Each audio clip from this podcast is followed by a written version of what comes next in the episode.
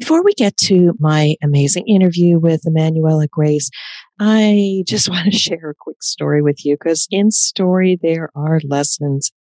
Let's go back to, mm, I'm not going to even tell you the year, but it was my senior year at Rensselaer Polytechnic Institute where I was giving my final presentation in my biomedical engineering design lab. And I stood up and I knew the information, but I was already having senioritis. I had a job and I had not adequately prepared. And I remember standing up and I started to sweat. And as I was speaking, my voice got hoarse. I froze. it was terrifying. And I will tell you, I made it through by the good graces of the professor. They passed me in the course. But the lesson from this was I never wanted to be caught off guard, not being prepared, not being able to speak and message and connect with others. Now, going to our conversation with Emmanuella Grace, she talks about individuals having the ability, the fortitude, the space to be able to message and communicate with others because so often we are caught up in the activity, the moment. Even our high performers, they just go, go, go. And we never stop to collect our thoughts and understand why we are here and what is the purpose of the information or message that we're presenting and the ultimate outcome that we want to achieve by connecting and influencing others. In this conversation, we are reminded that we are humans trying to connect with humans and we must give ourselves grace and the time to pause and reflect and understand how do we show up? How do we best communicate? To connect with people. So let's listen to this amazing conversation. I think that we live often, especially in a corporate environment, in a very reactive space. And what that does is rob us of the mindfulness or thoughtfulness or poise or distance or whatever word you want to use that enables us to actually function at our best, to actually deliver our best. So very often we will look back on a situation, think, oh, if I'd just taken a moment to think, or I could have said this, or I wish I'd said that, or I missed an opportunity there. And if we're not giving ourselves the space to just breathe, we're not also giving our brain the resources it needs to function optimally. I often explain to my clients, you know, you talk about, and this happens a lot to people in the context of performance anxiety, that you get that mental blank or you forget what you're going to say. Or one of my C suite clients describes it like falling into a white hole. Like she's in the room, but it's, she can't, like, ooh, you know. Welcome to the Drop In CEO podcast. I'm Deb Coviello, and as the Drop In CEO, I drop into businesses and assume the CEO role to enhance the human element and increase the results they achieve. This podcast is about bringing you conversations with expert guests who have achieved their greatest results built on a strong foundation of purpose, values, and elevating people. If you're a business leader, entrepreneur, or even just getting started in business, join us as we build the skills you need to achieve your goals. Hello, I am Deb Coviello, founder of the Drop In CEO brand, and I am grateful you have joined us on another episode of the Drop In CEO podcast. It is my honor to interview amazing leaders week after week and bring their insights and inspiration to you to help you get control of your career, get promoted, or help you with your business. And it is my honor to share the mic with this amazing guest, Emmanuella Grace. She is a coach, speaker, and facilitator in the skills to communicate with confidence and poise. And with decades of worldwide performance and coaching experience, Emmanuella has helped thousands of people to find their voice. And as a professional singer, she has performed on some of the world's largest stages from Royal Albert Hall and the Barbican in London to Sydney Opera House and Hamer Hall in Australia. And her resume goes on and on, but I am grateful to welcome her onto the show. Thank you so much for joining us. Thanks for having me, Deb. I'm excited. So we have been chit chatting a whole bunch before we actually hit the record button. A little bit for my listeners. I am grateful for the network. Ben Baker had interviewed Emmanuella and said she was an amazing guest. So I have the honor of getting to learn more about her work. But what I find so interesting about her work, and you know me, I talk about leadership, personal development skills, all those things that you need to get you or your organization back on track. but the greatest tool you have is your voice. And how you use that voice can make all the difference on top of the other skills. So, with that, I am so looking forward to this interview. But, Emmanuel, can you please share a bit more about your amazing journey and the work that you're doing now? Hi, Deb. Thank you. So, going right back to high school, I always wanted to be a singer, or I thought that that's what I wanted to be. And I had a teacher that was very critical of my voice and used to tell me, you know, you can't sing. And years later, I have an understanding that what she was saying was my aesthetic bias and your aesthetic doesn't align.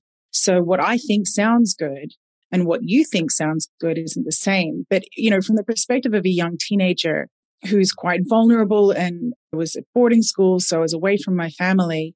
That kind of feedback was actually quite traumatizing. And I inevitably was picked up by some other singing teachers and music teachers in the school that fostered, I guess you could call my talent or my skills. I believe more in skills than in talent, which means that then anyone can learn to train their voice and ended up in this elite group of singers and went on to have a career for the last 20 years that has been quite good to me. But through my whole journey, what I realized was that a voice, like any other instrument, can be trained. And that really started to create the underpinning of what I do now because we live in a culture where voice training or singing specifically is something that generally we think of as belonging to really talented people and people that are either born with it or you're not, which I don't think is true at all because You'd never say that to a guitarist or a drummer or a basketball player. There might be some genetic things that give you an advantage, like being tall for basketball, let's say, or having long fingers for a pianist. But not having those things doesn't mean that you can't do it. It doesn't mean that you can't learn those skills. And so I kind of went on a journey to find people that could teach me how to understand the body and the instrument that I was playing from the perspective of anatomy and ultimately, once I became quite competent, obviously enough to make a career out of it and buy my first house, second house, third, I think I've just bought my fifth one this week. And so do well out of it. You can make a career out of something. But I think in some ways that diligence and that determination to learn a skill set me up better than people who just were told early on that they're talented. Because what it does is it teaches you a work ethic. It teaches you curiosity. It teaches you persistence. And I started to observe that I was developing a real sense of purpose around the voice and then around the fact that I was learning to do something I was told I couldn't do. And at around, I think I must have been getting close to 30, I was sitting in the at Albert Hall and just thinking, I think this is as close as you can get to saying you've made it as a performer. Like this is one of the biggest venues on the planet and this isn't turning me on. What's actually turning me on is what I'm doing behind the scenes, which is teaching other people to use their voice. That's really exciting me. So I think that's what I'm going to do now. So I packed up and enrolled in a master's degree at Melbourne Uni here in Australia. I was in London at the time and came over here and studied a master's in performance teaching, how to teach people to perform. And at the same time, I was developing my company, Find Your Voice. It was a team of vocal coaches that had a similar mindset to me that we would teach anyone. We wouldn't turn anyone away. If you wanted to learn to use your voice, we would teach you. And that's quite controversial in the voice training world. So what then developed was this understanding that it didn't matter how well I trained some voices if under pressure the person wasn't performing. I noticed that there were some people that really thrived with this kind of teaching that we gave them, which was very similar to the training I'd had growing up. But there were some people where there was this kind of really difficult dynamic developing where they'd do really well in the room with me. And then on the stage, whether that was their boardroom or a stakeholder meeting or an auction, their voice would fail them. And that was quite traumatic because they knew they could do it. And so it would create this psychological bind for them that they felt like they were failing and they felt even more hopeless than if, you know, they'd never learned that they could do it to begin with. So I wanted to go back and study psychology and understand, okay, perhaps it is that the voice is the end product it's the last kind of expression of who we are, but it's the last stage in a process that happens that starts in our mind. And I was growing progressively more concerned as I was being booked for more and more corporate work that there's a lot of people out there that do great work for a particular demographic. You know, you mentioned earlier when we were chatting about being misdiagnosed as an introvert. Well, I am an introvert. I'm not shy, but I am quite introverted. And there's a lot of people like me out there that their introspection and their deep thought is what's made them good at their job as they've climbed the ladder. And then they get to the C suite and suddenly they're having to face stakeholders or face the public, face the media, face the boardroom in a way that they've never had to before. And it's undermining their gravitas because they don't have the poise that internally they know that they have because they know they're experts in their field. But when it's kind of getting to that end point of communicating and creating a connection with the people in the room, they're falling over. And so I became very curious about dissecting and unpacking how that happens and creating ways that we could address that. This is so, so, so interesting. I think you and I have gone on parallel paths of discovery, honing our craft in what we do, and then getting to a place of, I'm not loving this anymore. I'm good at it. but now how can I serve and elevate others so they don't have to struggle as much? And you and I have come to a similar conclusion in the area of confidence or, as you say, poise. And I want to go there a little bit more in that I see so many successful people and then something changes. They move into a higher role. The environment changes, new company, whatever it might be. They lose their confidence and they no longer can perform and be their best. So I love the work that you do, but I do want to touch a little bit on this. You talk about this is on your website. You talk about communication with clarity, confidence, and poise. And I just wanted to check the definition of poise, composed and self assured. I've never heard anybody use poised before. I use the word confident.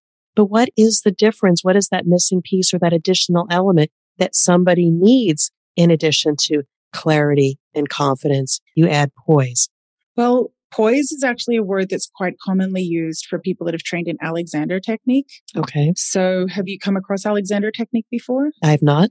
It's, you know, in a similar school of training around anatomy as something like, say, Feldenkrais, where we look at how the way that you use your body affects your overall function. So if you can learn to let go of extraneous tension, you know, we need a certain amount of tension in our body. Otherwise, we're a puddle of human being on the floor. but we need some tension in our body to maintain our uprightness. But too much can become harmful to our function. Yes. And so if we can learn to let go of extraneous tension, your body moves in a way that's free and it affects everything from your breathing through to how your head is working. So poise is a, an Alexander technique word, but I also really like it because if you're, you know, going back to talking about the training that is quite common in corporate environments, appealing predominantly to extroverts, a lot of this training happens quickly. It happens in a short space of time it's big feelings, it's riled up, it's bombarding you with information.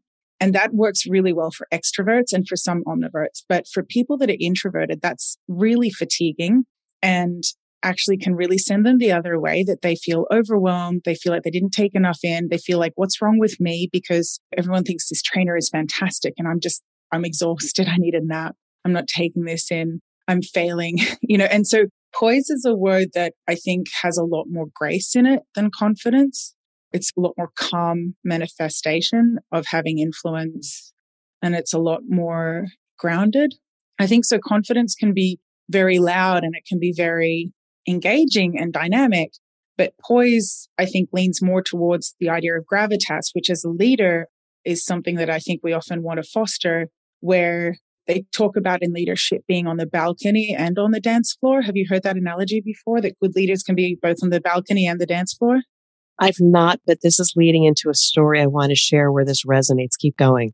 Right. Well, you know, being on the dance floor is really fun and it's really good if you're confident, but also you need to be able to stand away from the people you're leading as well and be able to see like that bird's eye view or that overview in a way that's informed that perhaps the people on the dance floor don't have the headspace or the facility to see. What I really love about your approach is because I have interviewed a number of people in the area of speaking and how to be more respected, get your message across. What I love about your work is that you've tied in a lot of the psychology and the physiology and understanding that not everybody learns in the same way. You need to customize based on where they're at a quick story. You know, I love speaking. As you can tell, I'm on a podcast. I did a couple of speaking events in 2021. I had my PowerPoint, I had my note cards, and I delivered the information, but I didn't feel like I had poise. I didn't feel like I had control of my body and moving around. And then I had an opportunity recently where I took away the note cards, took away the PowerPoint. I only had visuals in my head of the little stories I was going to tell. And I was able to look at the people and watch their body language as I delivered pieces of information. And as soon as they were leaning into me, I felt like I was in flow. I was dancing. And the next thing I know, 12, 15 minutes passed. I came out and it was a home run. And I felt like there was so much human connection. It was like a dance. So I love your perspective. yeah. And flow, Mihaly Csikszentmihalyi's work on flow is really important. That's another thing that kind of is a cornerstone of the work that I do. Obviously, as a professional performer, that is something that's very important in informing how I was as a professional singer. You know, your relationship with your audience is dynamic. You have to be seeing them and no professional singer would get up with notes or with a PowerPoint, you know? How on earth do you embrace people with your voice and embrace people with your energy and bring them into a journey that helps them escape their day to day and take them somewhere else and elevate them when you're holding notes between you and them. I know. And I've learned my lesson and I've grown since then. no, but you know, this is the thing with flow. It impedes your facility to be participating in that dynamic exchange that happens between you and the audience, right? Because you're not out there on your own. A great performance happens when people connect. And if that connection doesn't happen, then it's missing that joie de vivre. It's missing that dynamic excitement that comes with flow and that comes with pe- pulling people up into flow with you. I have a question for you because you said something at the very beginning of your story where somebody said you can't be a promising singer. And then you found somebody that realized your gifts and wanted to work with you. I'm just wondering when you happen upon somebody that calls upon your services, they've adopted or owned the narrative of they can't do something because of something that happened in the past. How do you break them of that? Because I, in leadership, find so many people that they say, well, I'm not this, I'm not that. And I have to break them of all those N apostrophe T's and those uns so they can say, no, that thing that isn't relative anymore. You know who you are. You know where you want to go. You just need to find the right people. How have you helped people move through the I can't or the narrative? So in Alexander technique, but also in positive psychology, one of the underpinning concepts is we don't focus on the problem. We focus on the solution. So I don't ever want to hear about what you can't do. That's not what we're working on here. Let's look at what you can do and build on that.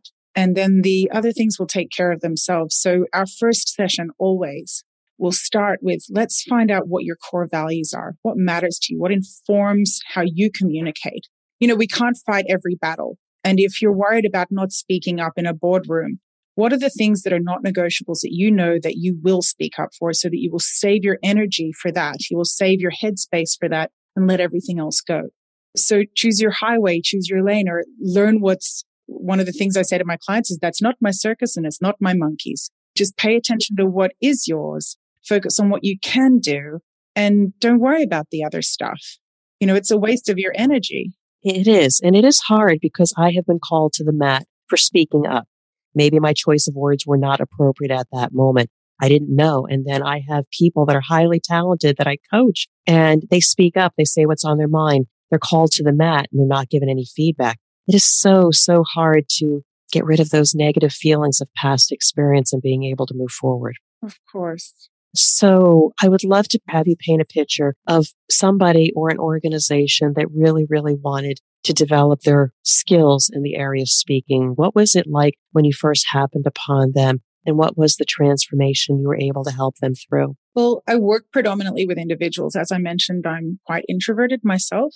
so I know that where I coach best is one to one. And so if I do do group training, it is limited to one hour and never more than eight to 10 people in a group.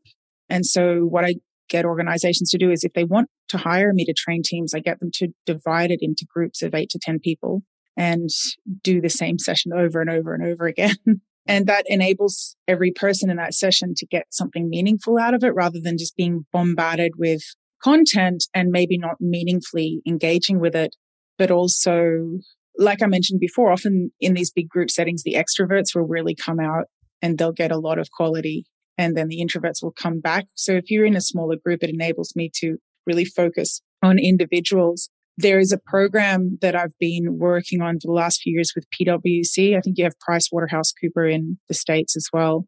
One of their leadership programs where they have done that similar model where they've divided groups up into, I think, a maximum of 10, but it's also across the different levels within the organization. So within a group, you have the most senior executives with, you know, the middle tier executives. And so I'm predominantly offering one to one coaching in that program, but then also they take similar content and they do group sessions and then they have the breakout where I provide coaching with the individuals. And that's my happy place to work. It's where I can see the best kind of transformation and it aligns with my values and my sense of purpose.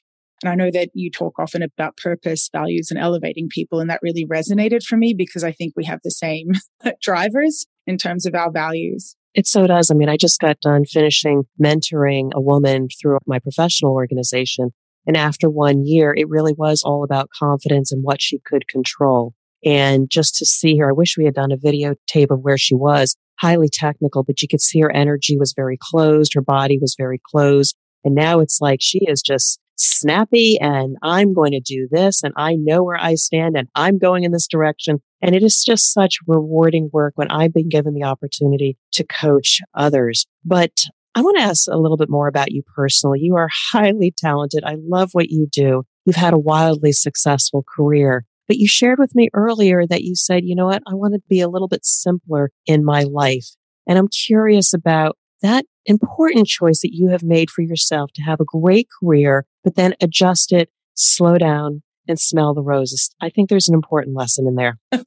well, gardening is very important. I'm very excited because this week I finally bought my dream house with a very, very big garden that's going to be a lot of work to get where I want it to be, but I'm excited. I love growing things. I love watching things grow. And my three year old daughter is remarkable in her capacity to recognize different flora and fauna. It's actually mind blowing. So I'm very excited to have that and foster that. But it also gives back, you know, having the space to reboot.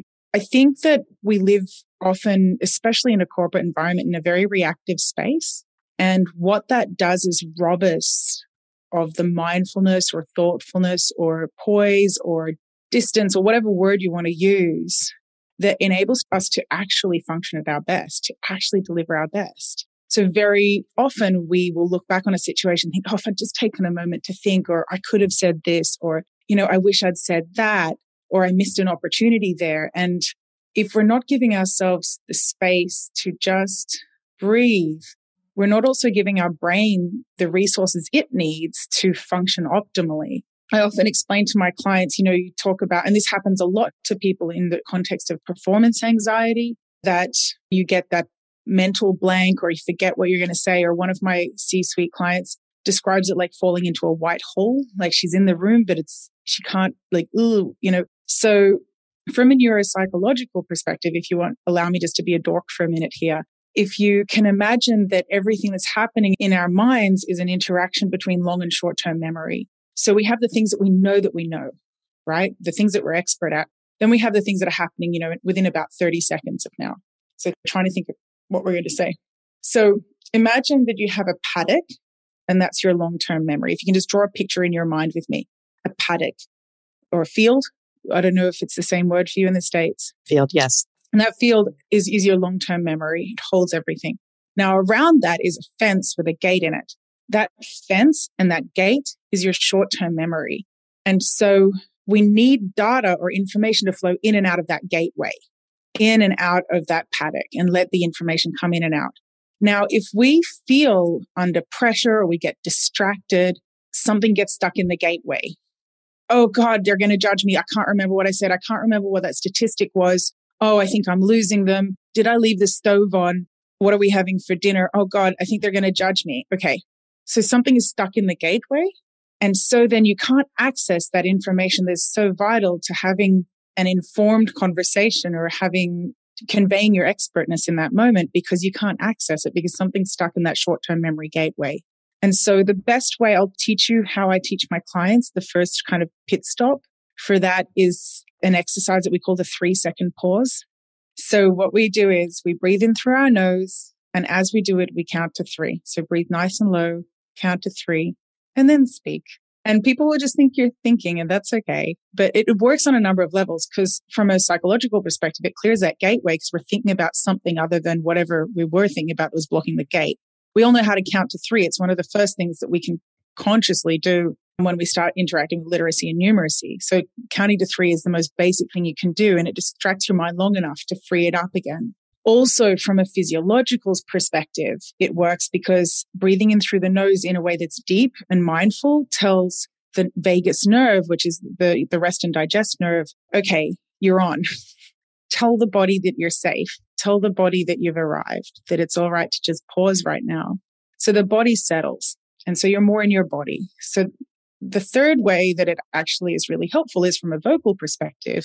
When you breathe in through your nose, you're drawing the air in through your sinuses and it spins it through the turbinates, which makes the air warm and moist and makes the vocal folds vibrate in a way that's better and makes a more resonant sound. Whereas if you do a short, sharp intake of breath, which often think about when you're put on the spot, you do that short, sharp intake of breath before you speak, that tightens up the throat and it makes the vocal folds dry. You're more likely to have your voice crackly or get a sore throat. Whereas if you take that slow, deep breath in through the nose, the body is calm, the mind is clear, the vocal folds are going to resonate. And then you're hearing a voice that sounds resonant, that sounds beautiful. You're going to feel better about yourself. So many actionable tips in that. Usually at the end of an interview, I say, Can you share with us actionable? So important. I just want to acknowledge one thing you said. If nothing else, it's validating. We talk about the pause. Again, my mentee just said, Deb, you taught me about the power of the pause. We need to respond versus react. We have to listen, pause, collect our thoughts so that that little gate remains open and short and long term memory. Dance together so that you have a moment to select the right words. Now, for me, I am from the East Coast of the United States who typically will talk fast and I will flub and make mistakes with my words. But I find in a space like this where I want to make sure that I get my points, your points across, I take it down a notch. I listen and then slow down is so important. And I also love the thing about standing and breathing because I now, right now, I'm standing during this interview because I want to have the maximum amount of energy. And I do feel like I've got better energy, better emotion versus when I'm sitting down, I'm crouched over and my energy doesn't project as much. That is so important. Very easy tips for somebody to use right now if they want to be able to have a voice with more confidence. Amazing insight. you and I are cut very much from the same cloth, having found our purpose and in different ways helping people maximize their abilities. But if we were to bring this to a close, are there any last thoughts that you wanted to share with our audience or additional tips that they could take away right now? Probably just the idea that I think with a lot of communication training, people are focusing so much on conveying what their message is and they're so focused on themselves and how they're performing. But if we think about what communication really is about, this quote that people will forget what you said, they'll forget what you did, but they'll never forget how you made them feel. If we can focus on creating space for others and communicating in a way that's mindful and meaningful, that's actually a far more powerful connection that if people walk away feeling heard and feeling seen, that's a more profound way of communicating. And you will get your message across because they will come to you and ask you to tell them rather than you having to try and power your way into their space, which I think is traditionally how communication's being taught. Being powering in, pushing versus being pulled in. There is a distinct difference. I'd rather be pulled in for my thoughts and my comments because how it resonates versus pushing my way in and being the loud one. Much better. Oh my. And I know you are so busy. You have a lot of clients, but I know people will want to check out your work. If they wanted to learn more about your work, Emmanuella, how best could they find out about it? Visit me at findyourvoiceaustralia.com. I work with a limited number of executives throughout the week that I'll meet in person, but I fill in the gaps that I do have with five online session package that people can see me online. And that's an option for people, especially that aren't quite at the C suite level that want to perhaps they have some professional development funding from their organization. I work with a lot of, for example, tech and finance companies that have teams where over the course of a year, each of them will get those five sessions rather than doing the whole team at once. I also do obviously small team work, but look me up, check my availability. You know, the year has started with a big bang and I'm pretty booked up, but I connect with everyone before I sign them up and just to check if we're a good connection because I want this to be a good experience for the person I work with. It's about them, not me. And so touch base with me and I'm more than happy to do whatever I can, even if it's just to recommend some resources to put you on the right path. I will answer everyone eventually. so feel free to reach out. Yeah, this has been for me really an amazing interview because I've again spoken with a lot of professional speakers and they've shared a lot of the mechanics and you have as well but tying in the emotional and the physiology along with it and truly meeting the person where they're at and where they are in their journey is the work we need to do. And I so appreciate you giving me a little bit of time to get to know you better and bring your voice to my listeners. I do wish you continued success and thank you so much. Thanks, Deb. I appreciate it. It's lovely to connect with you. Thank you for listening to the Drop In CEO podcast. My new book, The CEO's Compass, will change the way you think about leadership navigate rapid transformation, and elevate the leaders of tomorrow. If you're feeling off track, the CEO's Compass assessment will guide you to peace of mind in days, not months. You can learn more about the CEO's Compass by visiting my website at dropinceo.com. Now go out and lead, inspire, and achieve your goals.